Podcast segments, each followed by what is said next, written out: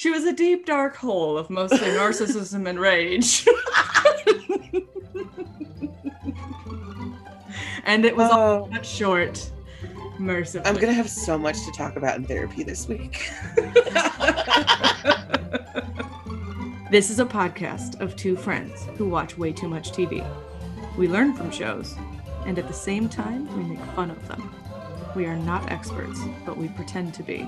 After all, we do watch a lot of TV. Today's show contains discussions about real people in tragic situations.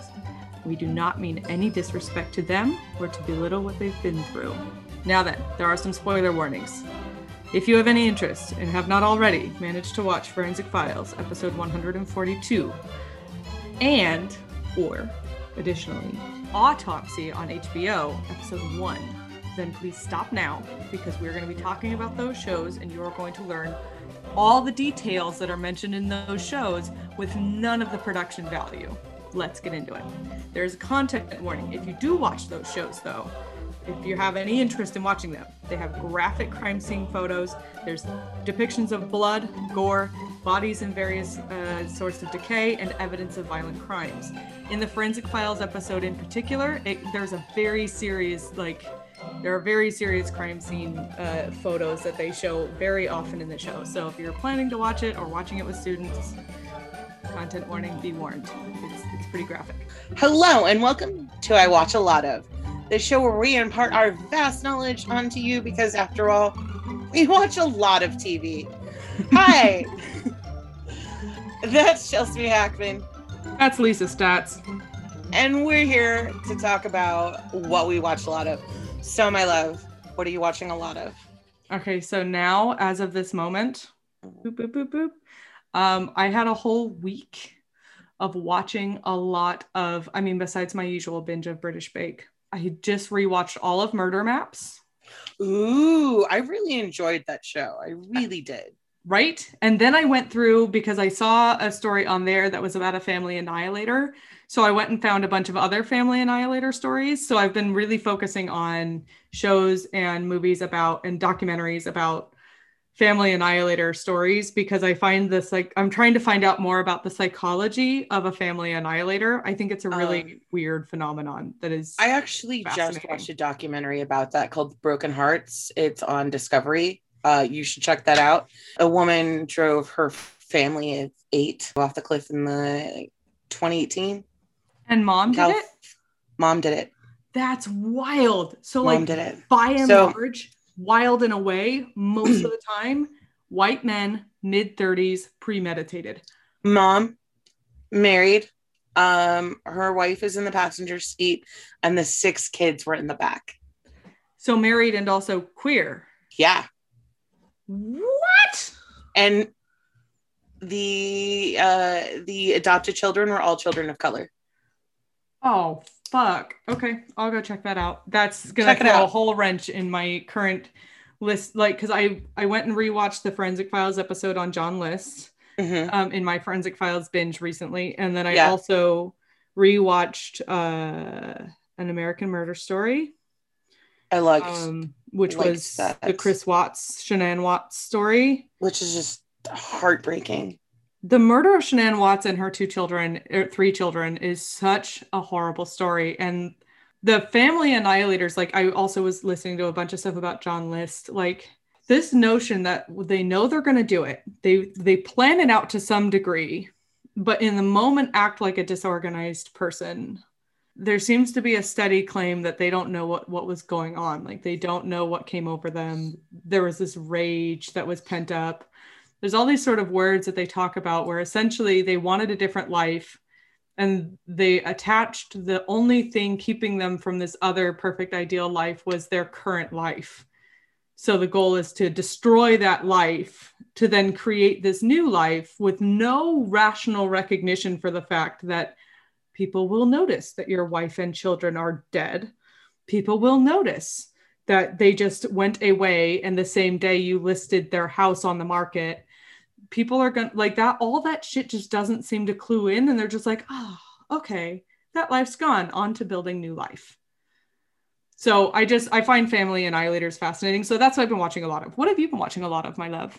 Oh, I've been watching a lot of Halston on Netflix Mm, mhm. because I love me some fashion, and Halston was one of the most incredible creative minds. And it stars Ewan McGregor as Halston. Yes, that's what I've seen. I kind of want to pair Halston and watch it alongside the Darren Criss Versace story Ooh, um, because one is about the fashion designer and one is about the person who murdered the fashion designer and like not the same one, but obviously the there's different aspects of perspectives in the same world. Someone who's actually creative in the ways that their life gets kind of uh tumultuous and then Yeah. someone who is not creative who's just narcissistic trying to latch on to creative people in that world i that whole dynamic anyway go ahead tell me all about it so it is it's the, the rise and fall of Halston. He t- took a licensing deal and sold his name and was never able to get it back. And I think that's one of the things that's for for me, which was like the saddest thing. Like it's your name. It's who you are. Oh god it's like in that oh what was it and it was such a good name too. Halston, like that just oozed sex appeal, in my opinion. which i always get it mixed up either this i think it was in is it the crucible or this it was the crucible not the scarlet letter the crucible or he's john goodman or whatever the guy's name and is like but it is my name Mhm. i think it was daniel day lewis who played him in the movie but yeah it was like a sign your name to this i will not it is my name but halston gave his name up Gave his name up, but also made some beautiful clothing and and invented micro suede, which I mean, of the time was a very like revolutionary fabric. even if it wasn't the idea that someone just invents a fabric is pretty wild Yeah, just like mm, it wasn't what I wanted, so I just made it. No, i just figured it out and did it different oh yeah, that's amazing. i love that I mean, the one of the things that was really difficult to watch is the allowances that people make for like creative, successful people, because Oh. like his world was falling apart, and nobody kind of stepped in and was like, "You need to pull the reins in. Like, you need to pull back. Like, your company is running out of money. This is not like yeah stop." I felt like that the whole time I was watching the movie Gia about Gia Marie Carangi. Oh, definitely. I felt and like, like, everyone around her. Yes. Everyone around her saw her disintegrating in front of them from addiction, and no one did anything to intervene with her. And I'm like, how? How? How did Yeah. none of you like? You all just stood there and watched. And, as, like, as an industry, you continue to watch people disintegrate around them. And Halston had like a raging coke habit. Like, Yeah. I mean, who did? then again, it was like the 70s, 80s, and everybody sort of did of affluence at the time. right. Everybody did coke. Just like a bucket of Coke in the Studio 54 bathroom. Yeah. Um, and they talked a in. lot of a lot about Studio 54, um, Mhm. which is a crazy time in New York that will never ever happen again. Yeah. Like that was a distinct m- wrinkle in time that was just encapsulated by that disco era that'll never happen again. No. There will never be another club like Studio 54. No, and it made so much. Uh, it was such like an intersection of music and art and fashion and Mhm. all these creative people coming together, and also like the birthplace. Excess. Yeah, and the birthplace of a lot of different kinds of revolutionary musics and fashions and arts and ideas all sort of smashing together in this coke haze. It was really interesting that that was allowed to exist for as long as it did. Uh, one of the things that really stuck out for me is uh, like it, his one of his really good friends is Liza Minnelli or was Liza Min- oh, no is Yeah. Liza, okay well uh, grammar wise Liza Minnelli and they talk a little bit about the movie Cabaret Mhm. and uh, Halston's involvement in the movie Cabaret where he went in and pretty much redesigned the costumes even though he didn't get credit for it Oh wow. um, because like I'm a huge Bob Fosse fan and Same. the way that he was able to get bodies to move in ways they hadn't before was absolutely mind-blowing like truly beautiful like his work and i love cabaret i love everything about it i like the movie is one of one of my favorites and i can pretty much watch it at any time even though the subject matter is so terribly bleak. Absolutely. But the music is beautiful and Liza does such an incredible job in that. And the costuming is like one of my favorite pieces. And I know that Halston had a hand in that. I was just like forever just blown away because I thought that was so incredible. I have been a longtime fan of Liza Minnelli um, in pretty much everything she's ever done. Uh, I fell in love with her during while watching Cabaret, and then I watched the James Lipton classic Inside the Actor Studio, which oh, I used to watch a lot he of. Used to be a pimp. That he was a pimp. like, no joke. James Lipton. Holy yeah. shit! No, where did you hear that? That's incredible. Oh, okay. Yeah. Lipton explains that he became involved in the business out of necessity, not intrigue. When he ran out of money and a friend who happened to be a sex worker welcomed him into the industry. In addition, representing her, Lipton member remembers that he represented a whole bordello. He adds that, quote, I did a roaring business and was able to live for a year. I was going through my rites of passage, no question about it. It was a great year of my life. Uh, quoted in a, I guess, a Vanity Vanity Fair interview. Dang. All right. So okay, kudos so to I Brenda, the research monkey. Jesus, that's incredible. And I was right. He you were correct. You were right. He was a pimp, and I didn't know that he was also in the sex work industry. That's incredible. Go him. And I, you know what? It sounds like he and his friend, like they got the hustle and did what they needed to do. And I'm yeah. I mean, you got it. Got the James Lipton hustle. There's nothing wrong with sex work. Sex work is no, work, everybody. Work is work. Yep. You do what you gotta do. That's awesome. Okay, so James Lipton, we love him. Uh watched a lot of Inside the Actors Studio. Love Liza so Minnelli. Saw her episode. Loved all of it. They wanted to talk about her mom a little, but not the whole time, which was very cool because she got to talk about herself and her life and her work outside of her relationship with her mom, which was fairly frankly overbearing terrifying and uh, also great so there's a lot of stuff there um, i think that's cool rad okay cool autopsy autopsy on hbo this was the show that baby lisa found in like the early 90s that made her true crime obsessed Oh, the early 90s. Oh, the early 90s. Yeah. This was super graphic for like a baby, which I was in the early 90s. Oh, not really. I wasn't quite a baby. But the show follows Dr. Michael Baden, who was the former chief medical examiner for the New York City and a he's also a forensic pathologist and an author and problematic. Yeah, there's a lot of things about his career that I found problematic, but continue so the show pretty much follows him around uh, talking about different cases um, from forensic pathologists all around the country and one of the ones that we they talked about is michelle wallace which i think that you watched as well yeah michelle wallace's case was um, mentioned on Forensic Files. That's episode 142 that we'll talk about um, because the formats of the shows are a little different, right? Yes. Like Forensic Files pretty much talks about one case, but, but Autopsy talks about several. So you get like a snippet, you get like 15 minutes yeah. Of one case and then it maybe moves on to the next. Um, which for me was not quite enough because I, I think that I want more of the production value, but you also got like firsthand medical professional commentary, which in the 90s was like unheard of. Like nobody was doing shows, shows like this. But in research of this episode, I went to drmichaelbaden.com and he has the most most like interesting disclaimer like of all time. I kind of want to rewrite write it for us. This is incredible. yeah. like I think we sort of do need to read it or rewrite it for us. Like I kind of want to share it with like our, our listeners, but at the same time, I'm like, can we? Can we share his this, this would be like a 15 minute segment of our episode if we needed to read his disclaimer. This is a lot of big words that I don't like. but it pretty much goes down to use at your own risk, which I, I think is particularly on a website that's dedicated to somebody else. Like use at your own risk. Like can we talk about the hyphenated term medico legal?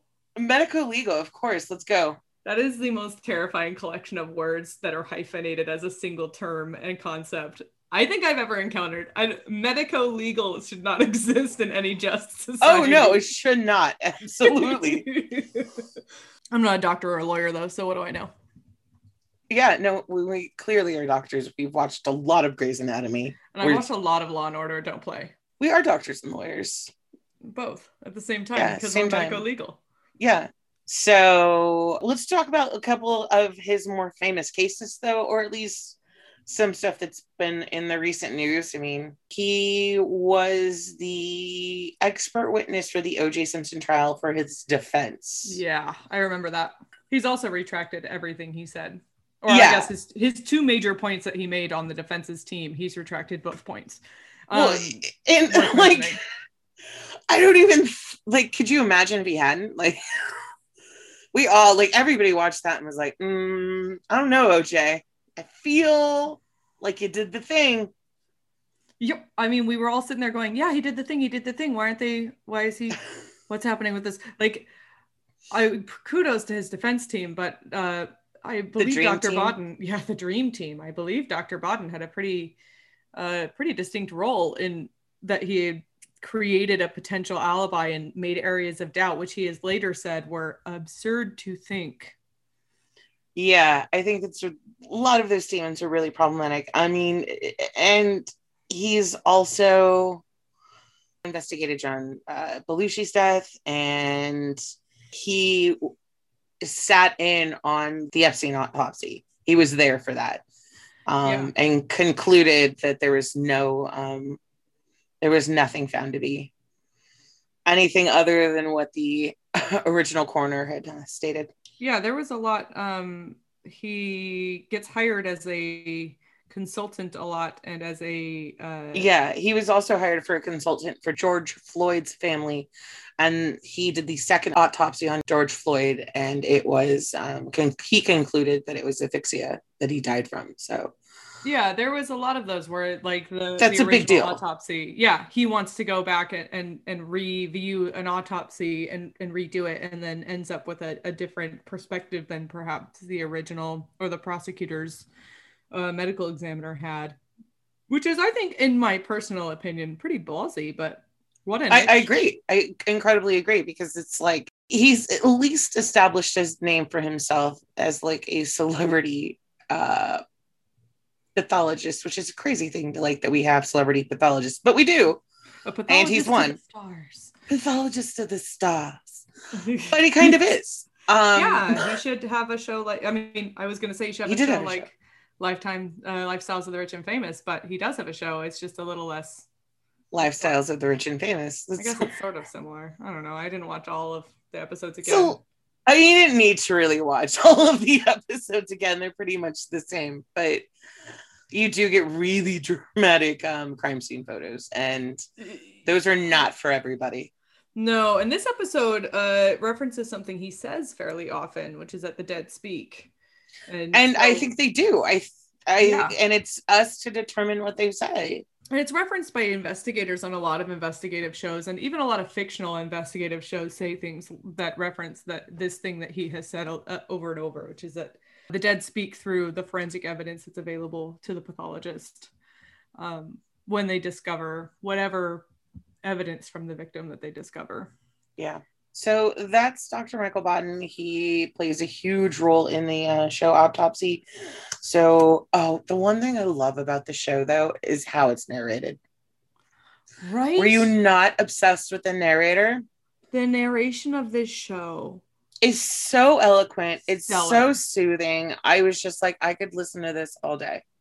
Until we started talking about murder, I was sure I was watching a presentation from the British Museum. Right. Until, and then, and then there was murder. And then I was like, oh, no, wait, we're talking about murder stories. Ugh. But like, I, I was expecting a Peter Thomas and I instead got like a David Attenborough. It was very. Mm. Mm on the spectrum of narrators. It was very soothing. I especially like excellent description. You're welcome. it was an excellent description of what of what it was. It was like I couldn't describe that any better. Like that's absolutely perfect. I really enjoyed the segment on the bog people And like the sec- I I thought it was gonna be sort of like Forensic Files when I was going back because I hadn't watched it in I don't know years. So I went back to watch it and was like, oh, there's there's so many things we're talking about in one episode. Yeah. Goodness. Yeah. it so you you much- do it is great for you if you were like really interested in forensic pathology and or forensics or you know you're really true crime obsessed and you're into those stories this really is the show for you i mean they talk about so much they're definitely making little wee baby Dr. Boneses out of people with that forensic anthropology shit because they were all all about there being uh, stories that need to be told by you know bones only or tissues that were long decayed or mummified. There's so much cool stuff from not even just from that story, but also the story we were talking about today, which is Yeah, Michelle with Wallace the- case. with a forensic botanist i was like that's Yeah. incredible I well, one, I was like a forensic botanist. Of course, that exists. A botanist exists. There must be some way that that could influence the legal system. But then I was like, forensic botany. Can you imagine that you go on a first date and the person across the table from you is like, so I'm a forensic botanist. Like, my head would just explode off the table, and I would right tell me float away. everything Yes, I would just float away in a river of all of my arousal. same I would just be so fascinated. So forensic botanists, I'm married, so I guess we're both married. So yeah, problem but that, that's problematic but if we there could were go single have tea or something. I'm sure yes we we could could happen platonically. platonic tea oh my god that would also be a really good band name Platonic tea. Mhm. It makes one wonder, isn't all tea platonic? Why no. No, it's No, not it isn't. okay, so i let's get into like let's let's talk about michelle wallace let's talk about her. so this is a super tragic story and it is incredibly sad. 70s? the seven like 74 so michelle disappeared the summer of 1974 in the colorado rockies. She was on a trip with her dog oki and the two of them were going to take photographs um, of scenery Especially in the, the, dog, rockies. right? Yeah oki take lots of photos. oki oki was managing the tripod Yes. and um was holding like shades and stuff up like he was really. I could just see Oki's cruising through the mountains like Ansel Adams, and poor Michelle's just lugging all the gear behind him. Like, tell me where your best vantage point is, Oki. Let's go. That's exactly how that went. yeah, except for not Um, like silver lithographs out in nature. Yeah, no, but he was Yeah. a beautiful German Shepherd, though. He was. He was gorgeous. Um, and the Forensic Files show made me so sad. Yes, yes, uh, we'll get to that. There is a note that um, if you look this episode up on "Does the dog die?" the answer is yes. So The dog warning. dies, yeah. So, the one thing I found most fascinating about the forensic or the autopsy episode was the one Engelmann spruce needle, the One. one, could tell where her body was. And, And the I found fact that, that, there was only one, like that- one Engelmann it's not just that yeah. it was present, like more than zero, but in fact that there was was just only one. Yeah, just So one. that's what I found the most like compelling of all of it. And for forensic botany, like the idea that that's how this case was solved. right, right, exactly. So it was it was just mind blowing. Um, but let's get back into what happened. So Roy Melanson was a farmhand and a all around no good guy. I believe the judge called him a waste of humanity. Yeah, you're you're absolutely the right judge to call him a waste of humanity. Because how many women did he kill? So far, he's been tied to three, but he's also suspected in two additional. Oh, Definitively tied to three murders of women, and there are two other additional cold cases that he is looking good for, but they're still working to connect him. And one of the things that was so problematic about this when he was arrested, when they found her car in Amarillo, Texas, six weeks after she disappeared, they found her wallet and ID on him. And he also had a pawn ticket for a camera. And on the camera, it was it was clearly Michelle's camera. Like there were pictures of her dog, there was pictures of the Colorado Rockies. like an idiot, Roy took a picture of himself. Super, super smart waste of humanity that he was. Yeah. Yeah. Like just just the absolute worst in humanity. And it wasn't his first murder. So that No, was it wasn't. thing is Anita was before Michelle, which is really sad because that would mean that like when he it wasn't like he encountered Michelle, something like terrible misunderstanding or something occurred that sent him on this like weird and wild path or he was going through something or any of those other kinds of ways to create a narrative that makes sense. It was just like this like senseless sort of using and attacking of women one after the other. It's disgusting. Yeah, until law enforcement caught up with him. Which unfortunately in a lot of those situations is the way it is. Yeah, he wasn't even smart. Like the other thing that really kills me about this case is that he was lucky, for lack of a better word. And I I hate it when uh, awful, evil wastes of humanity get lucky. Yeah, no, exactly. Um, it just seems so like cosmically unfair. Yeah. So then what happens after? So he has her car, which was recovered in Amarillo, Texas. Yeah, six weeks after she So, disappeared. he has a thousand miles away. He has her ID. They find the camera. They get They the find the camera. But there, you know, no body, no crime. There was not enough evidence to connect him to her disappearance, even though he was the last one seen with her. And then five years later is when they find the braids. They found the braids, and the braids were found on an old logging trail. And when we talk about where they found braids, it was a massive hair with two long pigtails essentially attached to it. Um, and if you look at any picture of Michelle Wallace from the time, that's the most notable feature are is her hair Right. and the braids that she was wearing are exactly what they found. Um, and then within the hair is where they found the one Engelmann spruce needle, which was able to determine that she was her body was 9,000 feet above sea level and that it was on a north moist facing slope. Right. So a northern slope because there had to have been enough moisture for that kind of pine or spruce tree.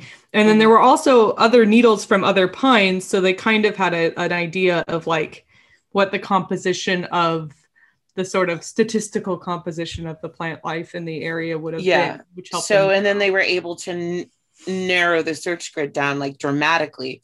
And from that, the rest of her remain or what remains were found. Uh, I wouldn't say the rest because she wasn't found intact, but what remains that they were able to find was only located a mile from that initial search grid.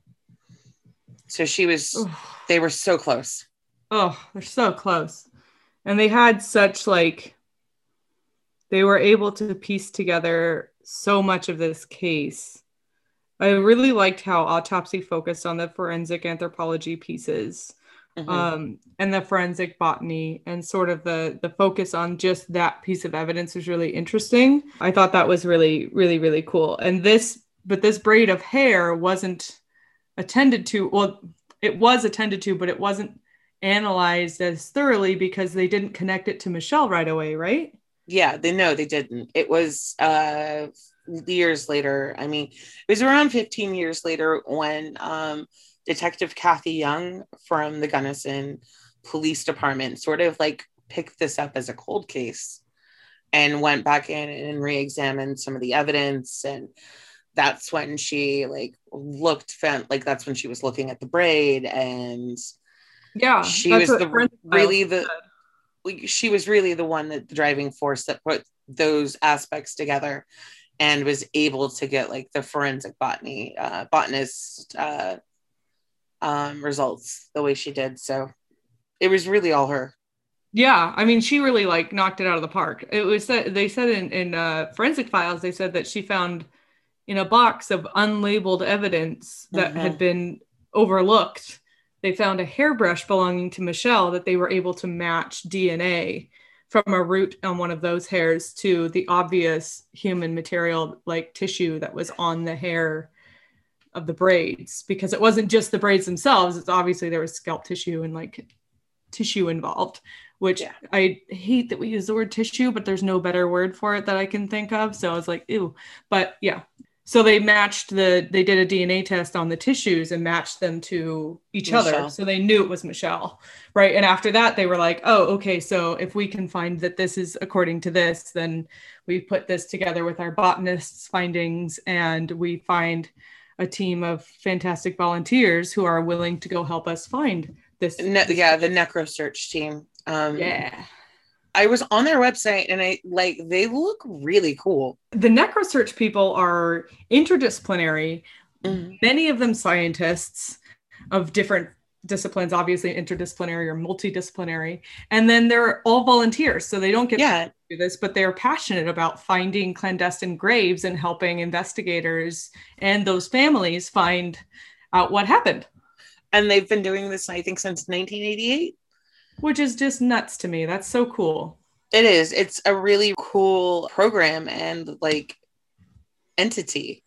and you think about some of the technology in 1988 and you like they have evolved through 30 years of technology changing and i just doing something like this and watching those tools that you have available to evolve like evolve over that much time i think is super cool.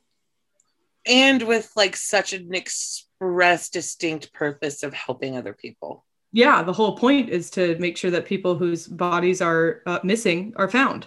Mhm. i think that's neat. And clandestine graves is such a cool way to describe what you do. What do we do? Well i go out on weekends and i look for clandestine graves. Oh.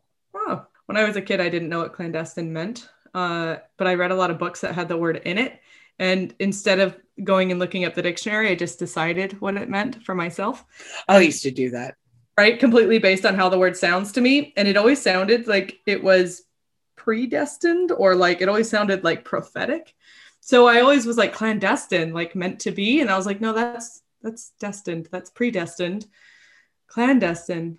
That that can't mean that. And like I always got tripped up on clandestine. It wasn't until somewhere in my 30s that I was like, no, it means hidden, secret. Stupid. Your 30s. Yes. I'm slow to change. you are one of the most well-spoken people I know who like I literally could just listen to you talk. Like you reading anything for me would be like it. And you're like, I didn't know what clandestine meant. Like 37. I'm not 37 at all yet, which is interesting. I know you're almost but I didn't. I am. Oh, it's it's it's great. Actually, I found like I think I found my first gray hair, but it's in the shaved part of my head. Oh, So I was like- count. Is this little baby gray? Is that a little baby gray back there? And was like- for like six of mine. Stacy was like, "Hey, uh, I think so," and I was like, "Is it is it gray right there?" And she was like, "Yeah, I think that's gray." And I was like, "That's so exciting." She was like, "You are a crazy person," but we'll see. It only gets more fun with age though. So That's I'm saying. It ages like very weird whiskey. very weird. I was gonna say fine wine, but nothing about me You're is not- like a fine wine. Yeah, it's cool. Except for that, I cause migraines and heartburn. Oh yeah. I've like gotten past that no one is ever going to describe me as her smile lit up a room. We know that we know I'm never gonna get murdered because that's why.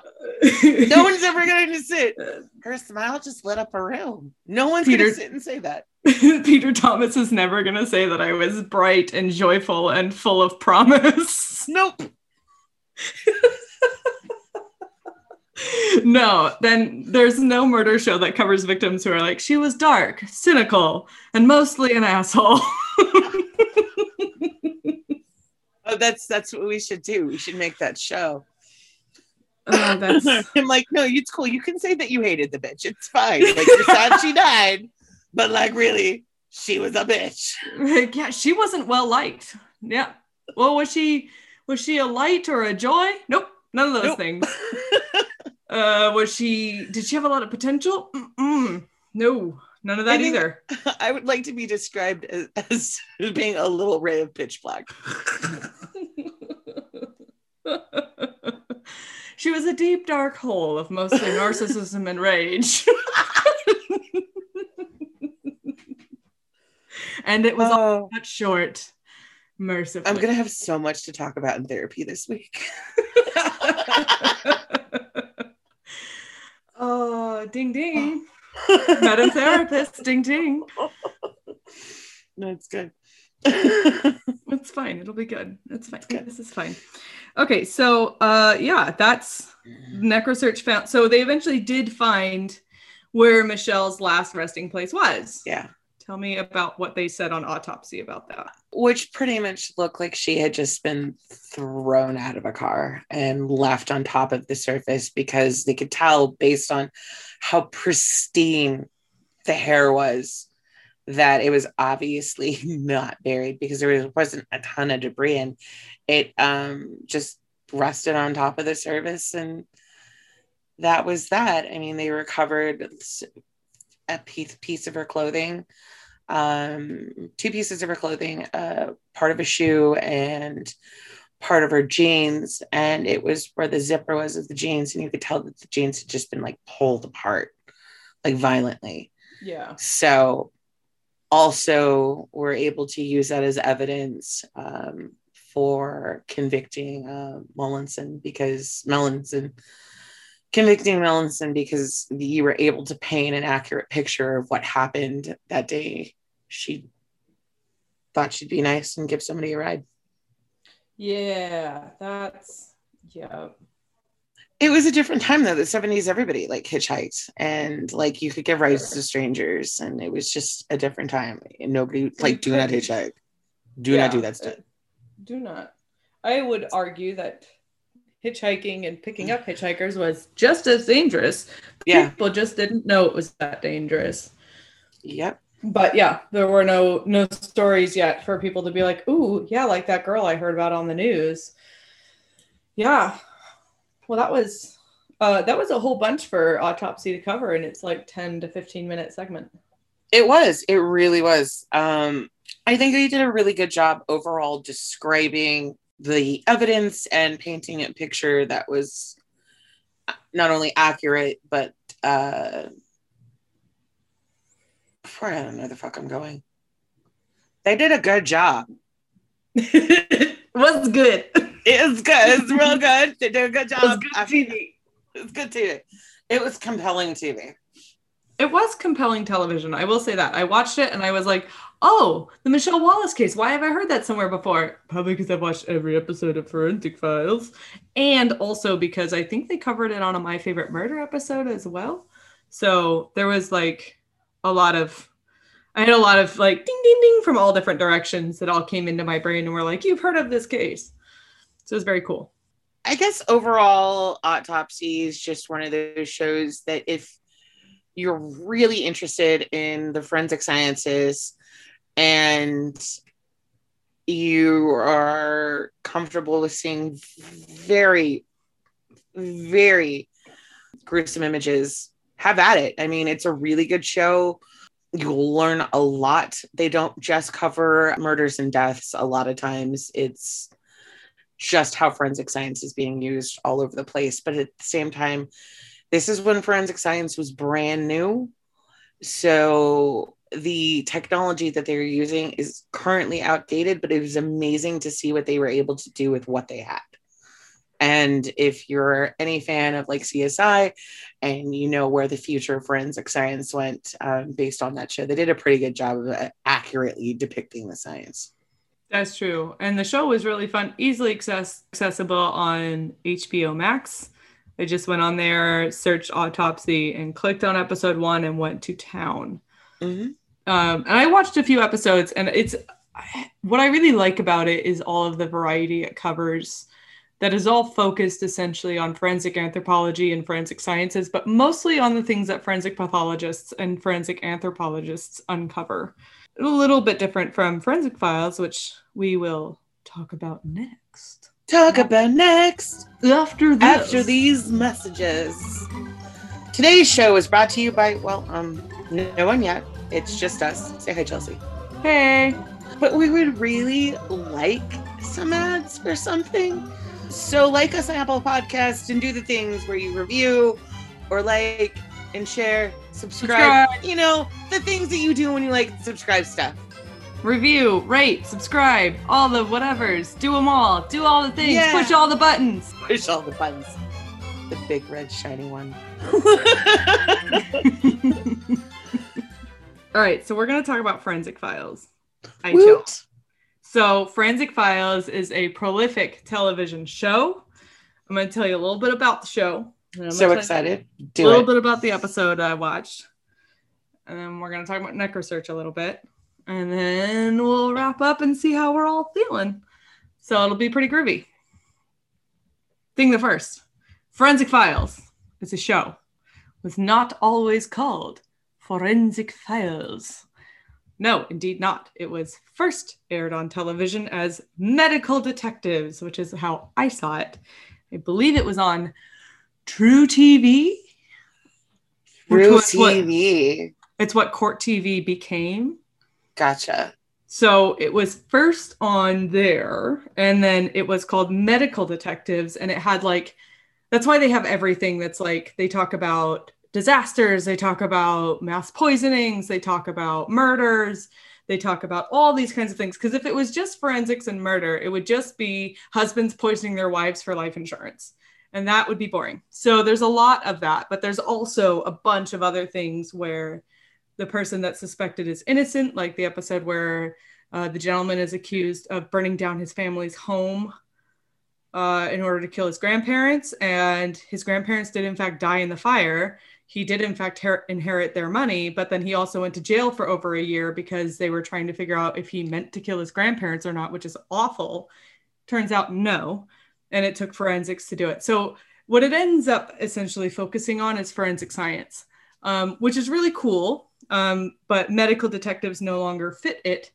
And after it was moved from one network to another, it got a name change because I believe it was TLC that uh, ended up putting it on the air next to other kinds of forensic shows. Um, so That's where I think I remember seeing it is from TLC. I believe so. So they have changed hands a few times, and I'm all confused about who owns what and when now. I know FilmRise is the production company who makes them. There's 406 episodes. When Netflix got a collection of them, they put them into a nine collection series. I don't think it's all 406 of them, and they are in wackadoo order. So they're Um, nowhere near the original broadcast order. I watched it on Tubi. Um, and t- don't laugh at me. I will laugh I at watched it on well Tubi. please. I am proud. I'm, I'm a proud Tubi user. I mean, it's free, so whatever. sure.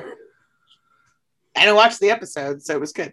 I think there's also like a best of forensic files where they take Oh, several sure episodes or they take the specials and link them to episodes and there's like a whole they were all repackaged at some point anyway they added a bunch of new like intro flashy stuff of like people looking at test tubes and a double helix goes floating by in the background you know, science things. yeah they're like science stuff gee, gee, gee. and they That's, add that in how that's how I science. I look at test tubes and I wait for double helixes to fly by. I just put goggles down over my face That's great good. shot. That's That's good. it. Just do do do do.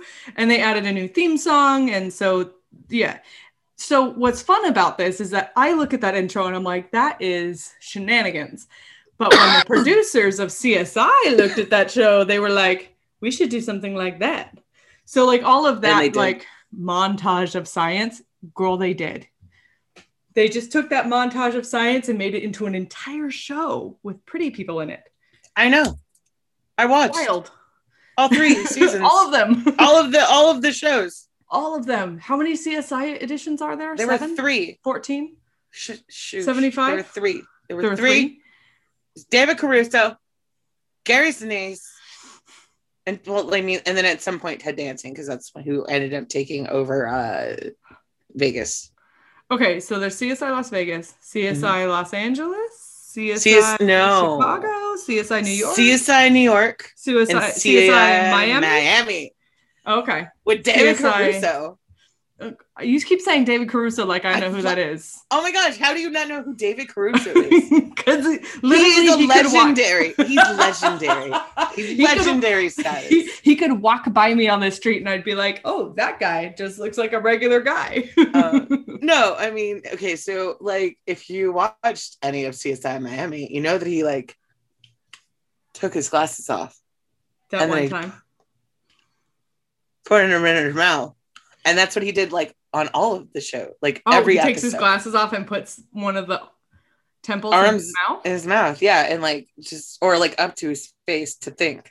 I will tell you that as a former optician, the idea, not optician, oh, I'm so sorry. Whew, optician's assistant. I never got a license as an optician. Was, No, no, I was no. like, dang girl, like as a former person who fitted many eyeglasses, chewed on temples, I would have to wash my hands so many times after touching those.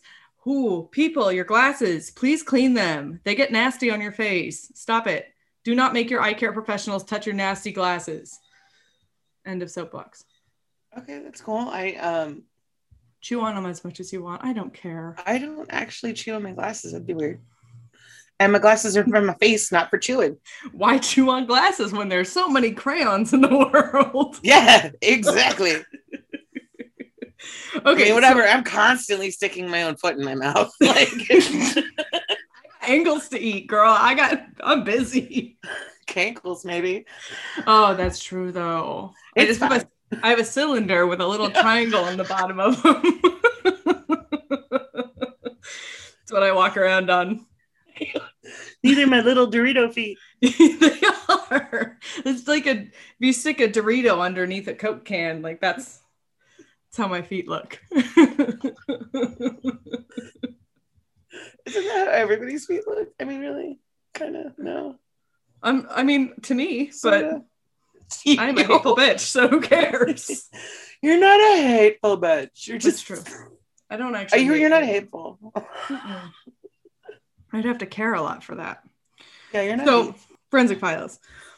So on air, there were 14 seasons, and some oh, seasons wow. had like 40 episodes. That's crazy. How do you have a 40 episode season? Like, what? That seems excessive. When it became Forensic Files, they doubled the the episode count for the season. Jeez. So yeah, so it started out in I mean, there's only 52 weeks in a year. Like, like how do you what what are you even doing? A weekly episode basically with one like what winter break? Come on. Come on. Uh so yeah, they did um move them to Netflix. They are there. They're just wildly out of order. Tubi has them all in order. Oh, well, Tubi's better. So there. It's conceded. are you done? No, I don't know why. Like, I'm just supportive of Tubi all of a sudden. Yeah, it's fine. Maybe- If that's that's a hill to Maybe die they'll on. be a sponsor. I don't know. It isn't the It's hill true. I want to die on. Tubi, call us. It'll be fine. The hill I want to die on is Clot. Never mind. I was like, I was going to give an Outlander reference. Oh god. I was like, it's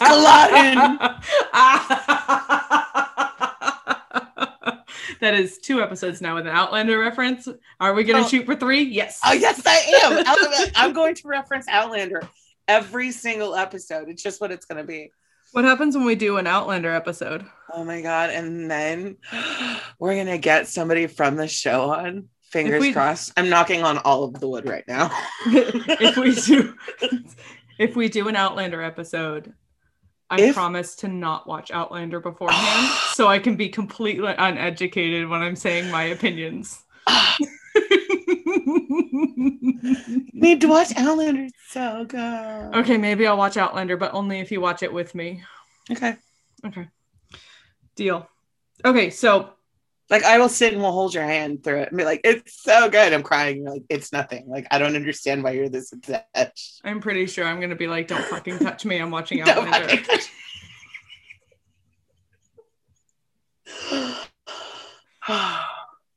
You're gonna fall in love with Jamie Fraser like everybody else does. I don't I'm not gonna argue with you because I don't know, but I don't think so. I have nothing but negative feelings about this. You should have positive feelings. It's gonna be a really great experience. It's gonna be really good for us bonding wise. It's gonna be great. Okay. No, but seriously, great. All right. You were saying that you, you, what we were talking. I don't know. Some shit's on Netflix now, and it's great. Um, so Outlander's on Netflix too. Speaking of Netflix, you know what else is on Netflix? Outlander, Outlander. everybody. Oh my goodness. So there was a very exciting Forensic Files 2 reboot deal signed in 2019. Ooh. No idea how coronavirus threw a wrench into that situation, but according to Wikipedia, that happened. So I'll probably look up where I can find that. I assume it's going to happen on television first, and I don't have cable, so I'll figure out. I mean, I guess Tubi's an option, right? yeah, Tubi is a great option. They have so many things you can watch. Um I don't have including cable. Outlander. Including no, not not Outlander. That's a Netflix and Oh, Stars. Tubi, situation. get fucked. So sorry. because they don't have Outlander. So I watched episode 142, nor co- no corpus delicti. Punch me in the face with that title. What are you talking about? Okay, so I know they're trying to say that they never found a body, but they did in fact find a body. So fuck you. And also, yeah, it doesn't really make sense if you clearly. their te- their episode titles are the worst. They're so like womp womp. Dad came in. Like it's so much like your father stopped grilling for a second to make a pun about a crime that is truly atrocious. Which far be it from me to judge anyone for laughing at the terrible, but it just does not. There's no single episode of uh, Forensic Files where the episode title actually tells you anything about the episode itself or says something productive or useful or is even reasonably entertaining. So, whatever about the title, no corpus delicti, huh. which is playing on a legal term. I'm not going to pretend to know it because I watched a lot of How to Get Away with Murder. That did not, in fact, help me know anything about the legal How to get system. away with murder. It didn't. I mean, It didn't actually deal that much with the I legal was terms. like, I sat down with my notebook and I was like, "This is gonna be great. I'm gonna learn a lot." I'm going to be a defense attorney. She said it. That's what I'm doing. Viola Davis told me this is how I'm going to become a defense attorney. And then I Are you kidding? I was just trying Like- to figure out how to get away with murder. slowly started to drool and dropped my pencil. I was like, this is just a. Oh, wait. Did I slip and fall into a bunch of sex and violence? oh, yeah, you did. You did. I did. I did. And it was And- gorgeous and, And then beautiful. and then and then it exploded. And also, I'm sorry, but that we'll have to cover this on a different episode because Famke's in it. The woman who played Jean Grey, Oh yeah, no, I know. who I just talk about as if I'm on a first name basis with her because I find Yeah, her so no, beautiful. she's beautiful. yeah, so uh, Viola Davis and Famke have beautifully romantic and sexual moments, which makes everything in my life better. The end. Uh, I watched the entire. I think like, they did her dirty on. Uh, I think they did her dirty on Nip Tuck. Was she on Nip Tuck? hmm fucking reason to watch Nip Tuck. They did her dirty. What seasons? Can you tell me which episode she was on? And I'll skip to those. Uh, she. ooh, I'd have to go back and look. I'll like email you later and tell you. Fantastic, because you know what'll happen is I'll become a plastic surgeon. Oh yeah, no, you don't want to. Not from those guys. No, no, no, no, that's how we. no. You everyone. will We really like. You'll we don't wanna really like Liz, uh, their uh, anesthesiologist. Oh, we do love an anesthesiologist. I'm sorry. I'm now. I'm thinking about Benjamin Warren Grey's from Anatomy. Grey's Anatomy. So the anesthesiologist who becomes a surgeon, who then becomes a fireman. I 'Cause he mean, can't decide what the hell sometimes he you have to wear multiple hats. Sometimes you go to school to be one doctor, and then you're like, "Mm, you know what? I'm going to be a surgeon. You know, I just I mean, don't think do this it. is risky enough. I think I need to do something even riskier.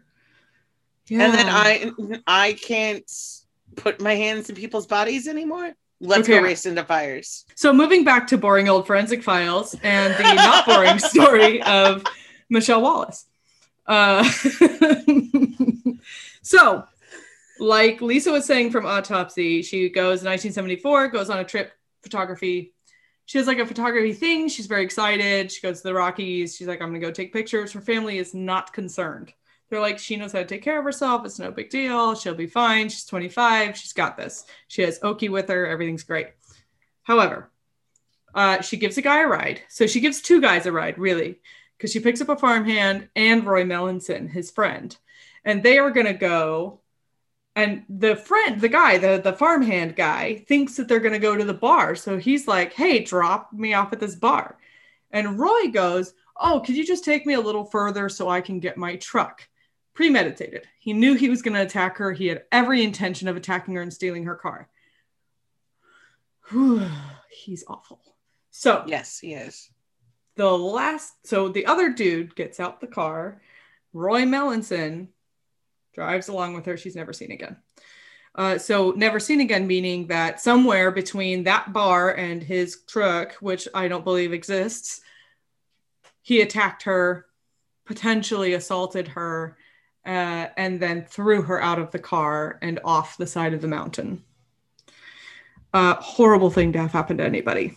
So um, her body was found a long while later, mostly due to the fact that a forensic botanist found a series of plant matter in her hair, and the hair was matched to her because this amazing detective, Kathy Young, Yes. who in forensic files was quoted as being Kathy Ireland, so perhaps had gotten married since then between the autopsy filming and the forensic files filming because they have different names for her. They never refer to her as Kathy Young, they only refer to her as Kathy Ireland, which Did I found interesting. Interesting. The one thing I did find interesting is both shows, they only ever used her name, but I feel like if they were talking about a man, they would have used his position. They never say detective Kathy because I don't know that she was a detective. I think she was an Invest- investigator. Okay. And so investigators are a different thing. Yeah, because I just thought it was really like because I was just like, I wonder if they would have used his title. So what's cool about this, what I think is fascinating is so at state, county, and local levels, they have different levels of law enforcement and investigators. So she was a part of law enforcement, but she became an investigator, and I think she became an investigator at the DA's office. So she didn't work for like she was in fact a I think one of the oh. state troopers previously, but I like don't quote me on that because Lord knows I don't pay attention to those kinds of details. but afterwards, You know, not important. Right. Whatever. So, but Forensic Files calls her an investigator. So she was the lead investigator at this particular office, but she was an investigator at the time. So she had been like hired as an investigator and was like ready to earn her chops. So that's why she was looking for cold cases in the area or um, things that she could sort of dig into and see if she could get a good couple of not like not doing like the the mediocre white man move of being like I need a couple of quick wins, but looking for good wins, like going to find some some really high impact wins. And of course, finding a missing woman is is a pretty high impact win. I feel like. Yeah, and she was also like, wasn't she from the area? So I think she had pre knowledge of of the case. I think she basically had some personal connections to the area. Yeah, either from living there or just um, for a, a- probably a multitude of reasons, decided that this this was a case to to bring up. Uh, so you know, the idea that a 25 year old woman gave a dude a ride and was never seen again, like, dude, stop it. Stop. Just stop doing things to women who do nice things for you. Um, so the the forensic files made a pretty big deal about this box of evidence that included the hairbrush being overlooked which autopsy didn't they like scooped over that and was like she found a box that didn't have a name written on it or that wasn't labeled or wasn't marked I think that's one of the problems with autopsy is that you only get a snippet of the story. what's interesting about forensic files is usually my problem with them is that they tend to have a very pro prosecution pro law enforcement slant such that the evidence they present really pushes for the the suspect who is arrested for being guilty which is not always true. Like when they like the episode on the staircase for example like they really show the evidence in a way that you're like well duh this person uh, obviously did it. But when you and the prosecution agrees but like when you look at some of the other documentaries and things that are made about it they leave out a fair amount of evidence that could inspire doubt um, they also talk about law enforcement in this way that feels like it's law enforcement good criminal bad which is not always the case so like my I think complaint, a lot of documentaries do that. yeah And I think a lot of productions do that, um, especially ones of that time too. Yeah, and Um, the 90s think- are pretty pro law enforcement. yeah. Um, I also feel that with true crime, you kind of have to consume a lot of it because there's so many different points of view, and every production company that puts whatever out is going to want to put their own spin on it or introduce new evidence or withhold evidence so that their new evidence makes more sense. I found it really interesting that And they can. There's yeah like i in this case law like forensic files was pretty clear about calling out previous law enforcement for not labeling the box for overlooking the evidence. Like they really were like it was overlooked. Like peter thomas was very dramatic about how overlooked this evidence was where autopsy was like and there was just sort of an unmarked box and she was like ooh what's in this like it was like she accidentally found her christmas presents like I said, it's what you sort of get for trying to tell like an hour long story in a 15 minutes. like you're like, They're like, we can't "No, get I don't know that." what to do with this. I don't know what to do with this part. And then she found a box. Oh, that's great. just call it unmarked great perfect excellent done. box. Let's not do Do anything. you think the box actually had written unmarked on it? Right, that was it. Yeah, in black marker. That was what it looked like in the reenactment shot. But there was like a file box from the bank, like one of those brown bankers boxes, and on the side it just was like unknown. the other thing I Spaghetti. assorted doodads, Knickknacks. Zachkas, or as some people say, tchotchkes. Uh, I have been informed by my wife's family that the proper pronunciation of tchotchke is Zachka.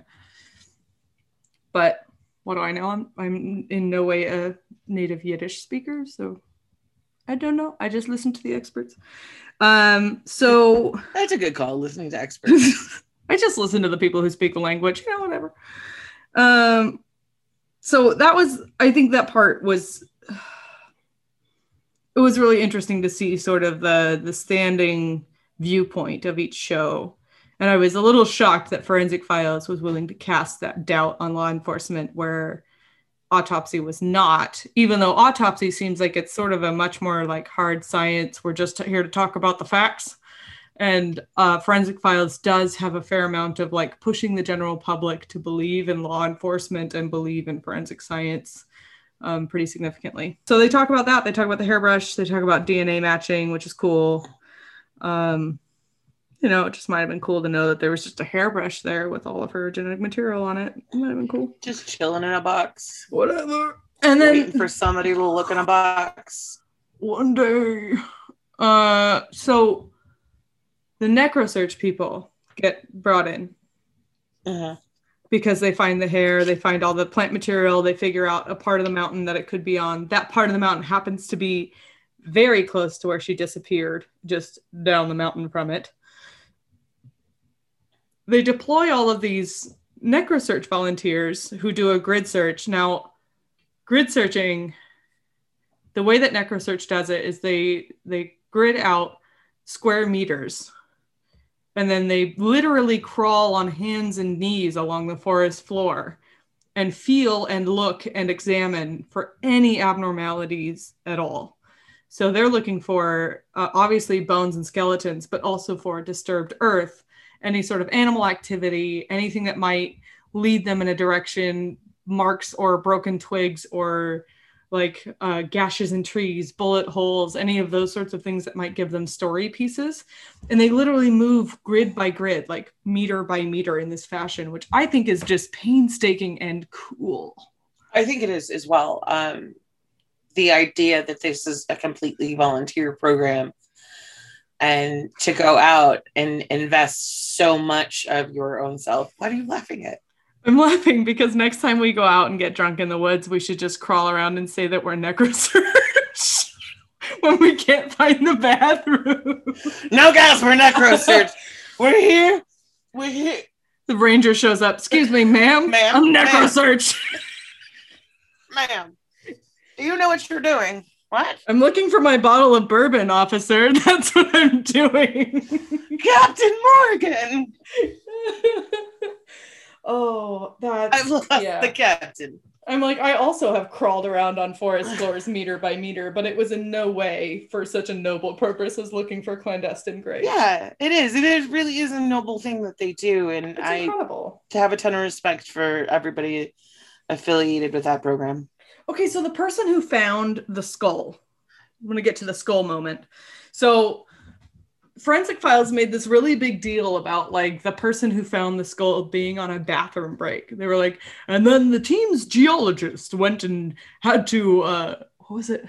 To relieve themselves or there was some sort of heard the call of nature. It was some like really ridiculous Really dad Heard- heard the call of nature. like some some crap your dad might say to you and like Nature's calling. yeah and she had to go in uh, so she heads off and then in the middle of this whatever using the restroom whatever it was sees a glint off of something down the down the ravine and calls to the team and is like hey so i'm wondering like did we have to say the bathroom reference? Because now all i'm seeing is this poor woman who's a geologist squatting in nature trying not to pee in her hiking boots looks down and goes what's that shiny thing? And then the whole team comes over while she's sitting there trying to not pee in her boots. That's exactly what happened. That seems really accurate. I mean, that's how I, I like, like, not to mention to be oh forever known as I was paying and then I saw it i went and peed in the woods. And then I saw it. I saw a glint off a gold tooth. Like all of this Nobody wants to tell that story. well all of our experts are gathered. We're combing the forest floor with our on our hands and knees. And then all it took was me taking a pee break and like sitting there thinking while i'm peeing and just sort of enjoying nature. And then i see a glint off something. I don't so i didn't like that they made a huge point of that like autopsy didn't say anything about that they were like and then sure enough one team but both programs had i think almost the exact same footage of reenactment footage that they created where there's like a plastic skull on the ground with some very like weirdly applied gold leaf on one of the teeth I know. like- like, a lot of times, just it's all like reenactment wrinkled. footage is so hilarious. Sometimes It looks like the kind of gold leaf you put on food, where it's like so thin that it just like folded on itself. And I'm like, you know, gold teeth aren't textured. no, they are now. They are No. And they they don't really dissolve in the rain because gold. I'm not a scientist. I'm not a chemist. I don't know. But also, I'm pretty sure that gold teeth survive us. So, like, this skull is there, and they didn't just like. It would have been better if they just painted one of the teeth, but they didn't. They tried to apply gold leaf, which was a very like. You know, I'm sure they thought they were galaxy braining at the time, but I was like, that's not what that. Wha- what did you do? Um, so No, I got this great idea. We'll get some gold leaf. We'll get a skull. It's gonna be great. I've totally done like, this before. Don't worry I've done about this it. before. I've done this before. I was I did this before when I was a PA on a pirate film. yeah, it's gonna be Uh, great. but, you know, just reminder, this is the 90s. Um, so they did that, and I, that was, and I think they used nearly the same footage, like the the skull footage with the shaky camera and the weird sort of gray or sepia filter on it, where it was like a little blown out and there's not very much color in it. I don't know. They drained the saturation or whatever. That's how you know that It's things old. have been found and it is old. It's old. That's how you It's know old. it's from That's long how you know it's old. Um, Okay. the one thing I will mention though is uh, the pictures, the stills that they used in both Forensic Files and Autopsy were Michelle Wallace's. Yes. Those were the those those stills were images that were recovered from the camera. Yes. Yep. And those were um, images of her. Usually, there was also some images from previous things it looked like because there was not just images of her, but there was beautiful images of the mountains and of the forests along the Rockies. And she'd clearly had a great time until Roy Melanson got in her car. Um, and there's pictures of Okie.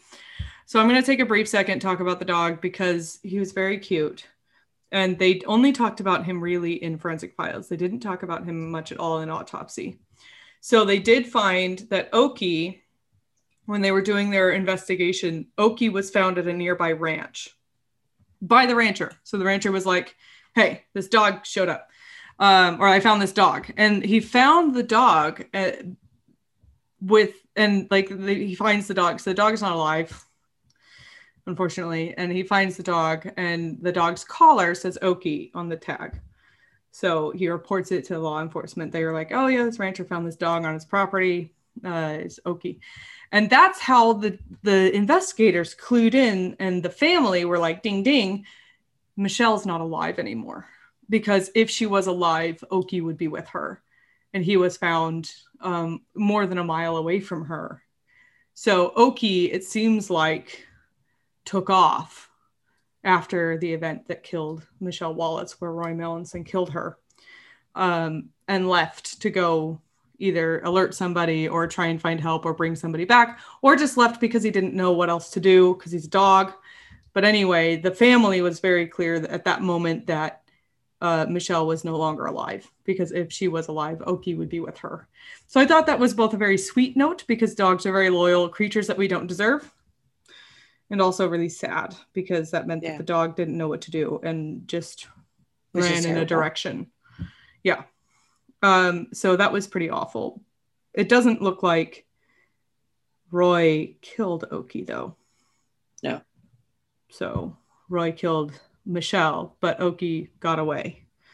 Um, so, or he dropped Okie off somewhere and kept driving with Michelle or whatever.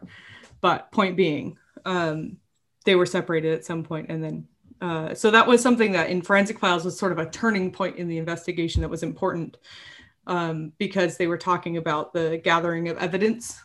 And so that their focus on all the evidence allowed you to sort of piece together that something had happened to michelle and that it had been foul play. She wasn't just like lost and hurt herself or any of the number of things that befall climbers and hikers every year when they go out into the woods. Yeah.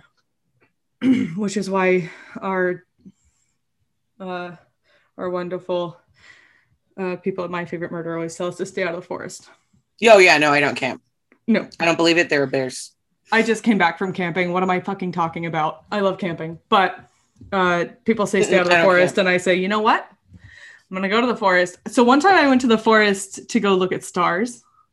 That sounds that sounds really romantic. That sounds like a beautiful experience. It was super dumb. No. Yeah. Just nope. You there was a lot of things that made it epically more dumb. One, wanted to go see a, a right. meteor shower. So I went on a to go find a meteor shower, Woot. right? Woot, meteors. Which meant that I looked for a new moon, which meant that it was ultra dark. Uh so that would raise my first red flag right there. Yep. And then um went out to first the mountains. red flag. First red flag. Yep. Yep. Yep. Got to go find a road where people don't drive on it that often no. so the headlights don't disturb you. Mm-hmm.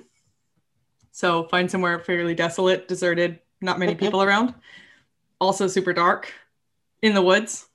So all you're describing is more nope for me. Right, right. Yeah. So we went and we were like, Just this is nope. so great. Yes, all nope. That that was what we came to when we got there because we got there, we got out of the car, we put down our blanket, we were like, this is gonna be so romantic. And within moments, we were like, this is how horror movies start. We should get back in the car and go home. yeah. And that's what we that's did. All- well, that was very smart of you. Um, we wait, we saw two meteors and then we left. We were like, yeah. oh, look, a meteor. Let's go home.